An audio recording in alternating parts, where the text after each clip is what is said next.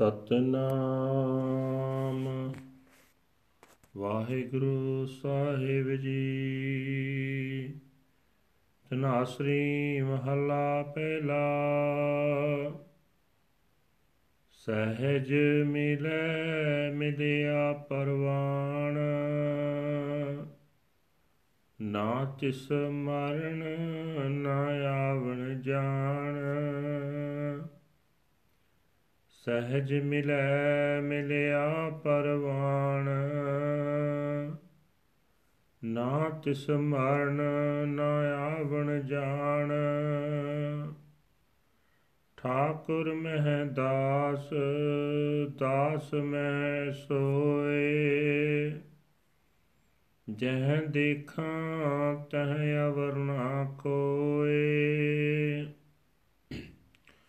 ਗੁਰਮੁਖ ਭਗਤ ਸਹਿਜ ਘਰ ਪਾਈਐ। ਬਿਨ ਗੁਰ ਭੇਟੇ ਮਰ ਆਈਐ, ਜਾਈਐ ਰਹਾਉ। ਸੋ ਗੁਰ ਕਰੋ ਜੇ ਸਾਚ ਦ੍ਰਿੜਾਵੈ, ਅਕਥ ਕਥਾਵੈ, ਸ਼ਬਦ ਮਿਲਾਵੈ। ਹਰ ਕੇ ਲੋਗ ਅਵਰ ਨਹੀਂ ਕਾਰਾ। ਸਾਚੋ ਠਾਕੁਰ, ਸਾਚ ਪਿਆਰਾ।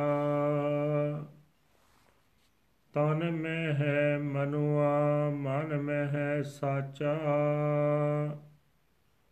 ਸੋ ਸਾਚਾ ਮਿਲ ਸਾਚੇ ਰਾਚਾ।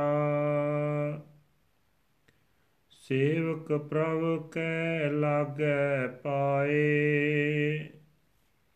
ਸਤਗੁਰ ਪੂਰਾ ਮਿਲੈ ਮਿਲਾਏ। ਆਪ ਦਿਖਾਵੇ, ਆਪੇ ਦੇਖੈ। ਹਠ ਨਾ ਪਤੀਜੈ, ਨਾ ਬਉ ਪੇਖੈ। ਘੜ ਭਾਂਡੇ ਜਿਨ ਅੰਮ੍ਰਿਤ ਪਾਇਆ। ਪ੍ਰੇਮ ਭਗਤ ਪ੍ਰਭ ਮਨ ਪਤੀ ਆਇਆ ਪੜ ਪੜ ਭੂਲੇ ਚੋਟਾ ਖਾਹੇ। ਬਹੁਤ ਸਿਆਣਪ ਆਵੇ ਜਾਹੇ। ਨਾਮ ਜਪੈ ਭਉ ਭੋਜਨ ਖਾਏ। ਗੁਰਮੁਖ ਸੇਵਕ ਰਹੇ ਸਮਾਏ। ਪੂਜ ਸਿਲਾ ਤੀਰਥ ਬਾਨ ਵਾਸਾ। ਭਰਮਤ ਡੋਲਤ ਭਏ ਉਦਾਸਾ। ਮਨ ਮੇਲੇ, ਮਨ ਮੈਲੇ ਸੋਚਾ ਕਿਉ ਹੋਏ? ਸਾਚ ਮਿਲੈ ਪਾਵੈ ਪਤ ਸੋਏ। ਆਚਾਰਾ ਵਿਚਾਰ ਸਰੀਰ, ਆਦ ਜੁਗਾਦ ਸਹਿਜ ਮਨ ਧੀਰ। ਪਲ ਪੰਕਜ ਮਹਿ ਕੋਟ ਉਧਾਰੇ। ਕਰ ਕਿਰਪਾ ਗੁਰ ਮੇਲ ਪਿਆਰੇ। ਕਿਸ ਆਗੇ ਪ੍ਰਭ ਤੁਧ ਸਲਾਹੀ। ਤੁਧ ਬਿਨ ਦੂਜਾ ਮੈਂ ਕੋ ਨਾਹੀ। ਜੋ ਤੁਧ ਭਾਵੈ, ਤਿਉ ਰਾਖ ਰਜਾਏ ਨਾਨਕ ਸਹਿਜ ਪਾਏ ਗੁਣ ਗਾਏ। ਕਿਸ ਆਗੇ ਪ੍ਰਭ ਤੁਧ ਸਲਾਹੀ। ਤੁਧ ਬਿਨ ਦੂਜਾ ਮੈਂ ਕੋ ਨਾਹੀ। ਜਿਉ ਤੁਧ ਭਾਵੈ, ਤਿਉ ਰਾਖ ਰਜਾਏ ਨਾਨਕ ਸਹਿਜ ਪਾਏ ਗੁਣ ਗਾਏ। ਵਾਹਿਗੁਰੂ ਜੀ ਕਾ ਖਾਲਸਾ, ਵਾਹਿਗੁਰੂ ਜੀ ਕੀ ਫਤਿਹ। ਇਹ ਹਨ ਅੱਜ ਦੇ ਪਵਿੱਤਰ ਹੁਕਮਨਾਮੇ ਜੋ ਸ੍ਰੀ ਦਰਬਾਰ ਸਾਹਿਬ ਅੰਮ੍ਰਿਤਸਰ ਤੋਂ ਆਏ ਹਨ। ਸਾਹਿਬ ਸ੍ਰੀ ਗੁਰੂ ਨਾਨਕ ਦੇਵ ਜੀ ਪਹਿਲੇ ਪਾਤਸ਼ਾਹ ਜੀ ਦੇ ਉਚਾਰਨ ਕੀਤੇ ਹੋਏ ਹਨ ਤਨਾਸਰੀ ਰਾਗ ਦੇ ਵਿੱਚ। ਗੁਰੂ ਸਾਹਿਬ ਜੀ ਫਰਮਾਨ ਕਰ ਰਹੇ ਨੇ, ਜਿਹੜਾ ਮਨੁੱਖ ਗੁਰੂ ਦੀ ਰਾਹੀਂ ਅਡੋਲ ਅਵਸਥਾ ਵਿੱਚ ਟਿਕ ਕੇ ਪ੍ਰਭੂ ਚਰਨਾਂ ਵਿੱਚ ਜੁੜਦਾ ਹੈ ਉਸ ਦਾ ਪ੍ਰਭੂ ਚਰਨਾਂ ਵਿੱਚ ਜੁੜਨਾ ਕਬੂਲ ਪੈਂਦਾ ਹੈ। ਉਸ ਮਨੁੱਖ ਨੂੰ ਨਾ ਮੌਤ ਆਉਂਦੀ ਹੈ, ਨਾ ਹੀ ਜਨਮ ਮਰਨ ਦਾ ਗੇੜ। ਅਜਿਹਾ ਪ੍ਰਭੂ ਦਾ ਦਾਸ ਪ੍ਰਭੂ ਵਿੱਚ ਲੀਨ ਰਹਿੰਦਾ ਹੈ। ਪ੍ਰਭੂ ਅਜਿਹੇ ਸੇਵਕ ਦੇ ਅੰਦਰ ਪ੍ਰਗਟ ਹੋ ਜਾਂਦਾ ਹੈ। ਉਹ ਸੇਵਕ ਜਿੱਧਰ ਤੱਕਦਾ ਹੈ ਉਸ ਨੂੰ ਪਰਮਾਤਮਾ ਤੋਂ ਬਿਨਾ ਹੋਰ ਕੋਈ ਨਹੀਂ ਦਿਸਦਾ।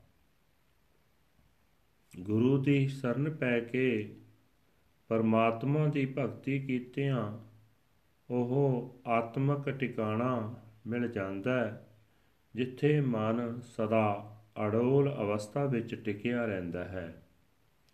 ਪਰ ਗੁਰੂ ਮਿਲਣ ਤੋਂ ਬਿਨਾ ਆਤਮਿਕ ਮੌਤੇ ਮਰ ਕੇ ਜਨਮ ਮਰਨ ਦੇ ਗੇੜ ਵਿੱਚ ਪਏ ਰਹਿੰਦਾ ਹੈ। ਠਹਿਰਾਓ। ਮੈਂ ਵੀ ਉਹੀ ਗੁਰੂ ਧਾਰਨਾ ਚਾਹੁੰਦਾ, ਜਿਹੜਾ ਸਦਾ ਥਿਰ ਪ੍ਰਭੂ ਨੂੰ ਮੇਰੇ ਹਿਰਦੇ ਵਿੱਚ ਪੱਕੀ ਤਰ੍ਹਾਂ ਟਿਕਾ ਦੇਵੇ, ਜਿਹੜਾ ਮੈਥੋਂ ਅਕਥ ਪ੍ਰਭੂ ਦੀ ਸਿਫਤ ਸਲਾਹ ਕਰਵਾਵੇ ਤੇ ਆਪਣੇ ਸ਼ਬਦ ਦੇ ਰਾਹੀਂ ਮੈਨੂੰ ਪ੍ਰਭੂ ਚਰਨਾਂ ਵਿੱਚ ਜੋੜ ਦੇਵੇ। ਪਰਮਾਤਮਾ ਦੇ ਭਗਤ ਨੂੰ ਸਿਫਤ ਸਲਾਹ ਤੋਂ ਬਿਨਾ ਕੋਈ ਹੋਰ ਕਾਰ ਨਹੀਂ ਸੁਝਦੀ। ਭਗਤ ਸਦਾ ਥਿਰ ਪ੍ਰਭੂ ਨੂੰ ਹੀ ਸਿਮਰਦਾ ਹੈ। ਸਦਾ ਥਿਰ ਪ੍ਰਭੂ ਉਸ ਨੂੰ ਪਿਆਰਾ ਲੱਗਦਾ ਹੈ। ਜਿਸ ਮਨੁੱਖ ਨੂੰ ਪੂਰਾ ਗੁਰੂ ਮਿਲ ਪੈਂਦਾ ਗੁਰੂ ਉਸ ਨੂੰ ਪ੍ਰਭੂ ਚਰਨਾਂ ਵਿੱਚ ਮਿਲਾ ਦਿੰਦਾ ਹੈ। ਉਹ ਸੇਵਕ ਪ੍ਰਭੂ ਦੇ ਚਰਨਾਂ ਵਿੱਚ ਜੁੜਿਆ ਰਹਿੰਦਾ ਉਸ ਦਾ ਮਨ ਸਰੀਰ ਦੇ ਅੰਦਰ ਹੀ ਰਹਿੰਦਾ ਭਾਵ ਮਾਇਆ ਮੋਹਿਆ ਦਸੀਂ ਪਾਸੀ ਦੌੜਦਾ ਨਹੀਂ ਫਿਰਦਾ। ਉਸ ਦੇ ਮਨ ਵਿੱਚ ਸਦਾ ਥਿਰ ਪ੍ਰਭੂ ਪ੍ਰਗਟ ਹੋ ਜਾਂਦਾ ਹੈ। ਉਹ ਸੇਵਕ ਸਦਾ ਥਿਰ ਪ੍ਰਭੂ ਨੂੰ ਸਿਮਰ ਕੇ ਤੇ ਉਸ ਵਿੱਚ ਮਿਲ ਕੇ ਉਸ ਦੀ ਯਾਦ ਵਿੱਚ ਲੀਨ ਰਹਿੰਦਾ ਹੈ।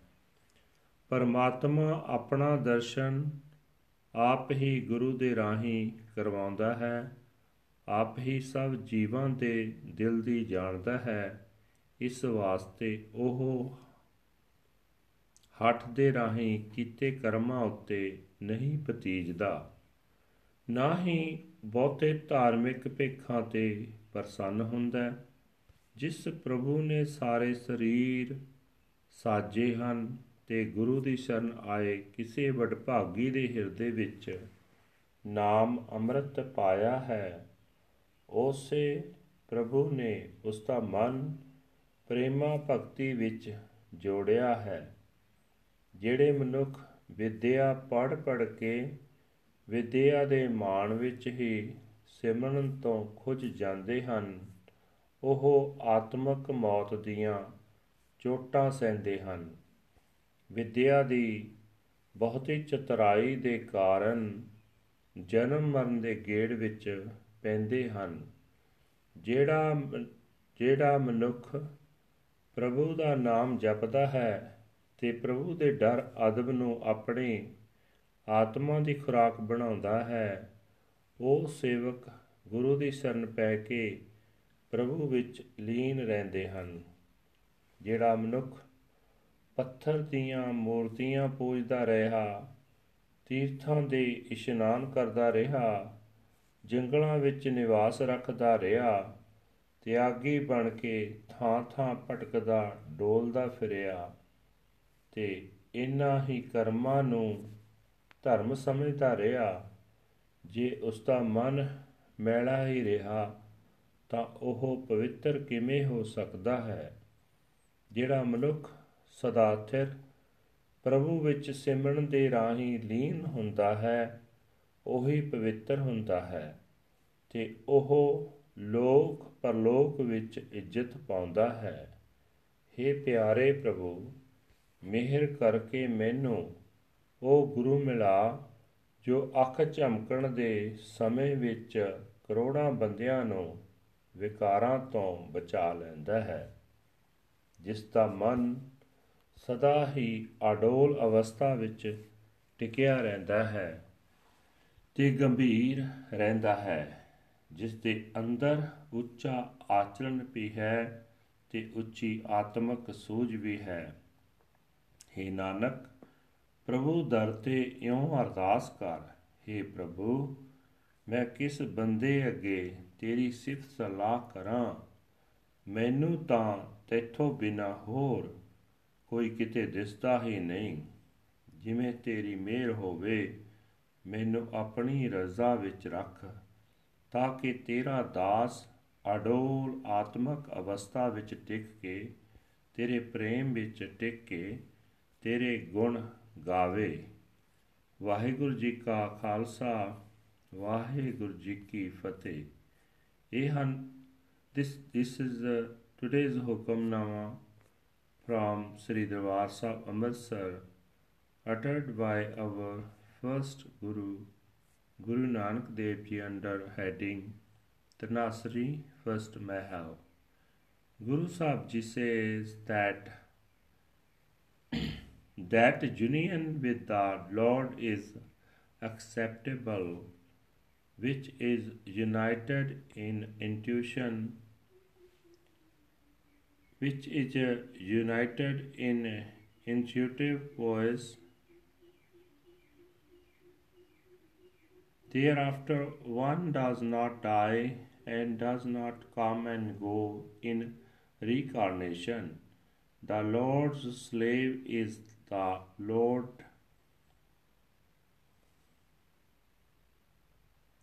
The Lord's slave is in the Lord, and the Lord is in his slave. Wherever I look, I see none other than the Lord. The Gurmukhs worship the Lord and find his celestial home. Without meeting the Guru, they die and come and go in reincarnation. Pause. So make him your Guru, who implants the truth within you, who leads you to speak the unspoken speech, and who merges you in the word of the Shabad. God's people have no other work to do. They love the true Lord and Master, and they love the truth.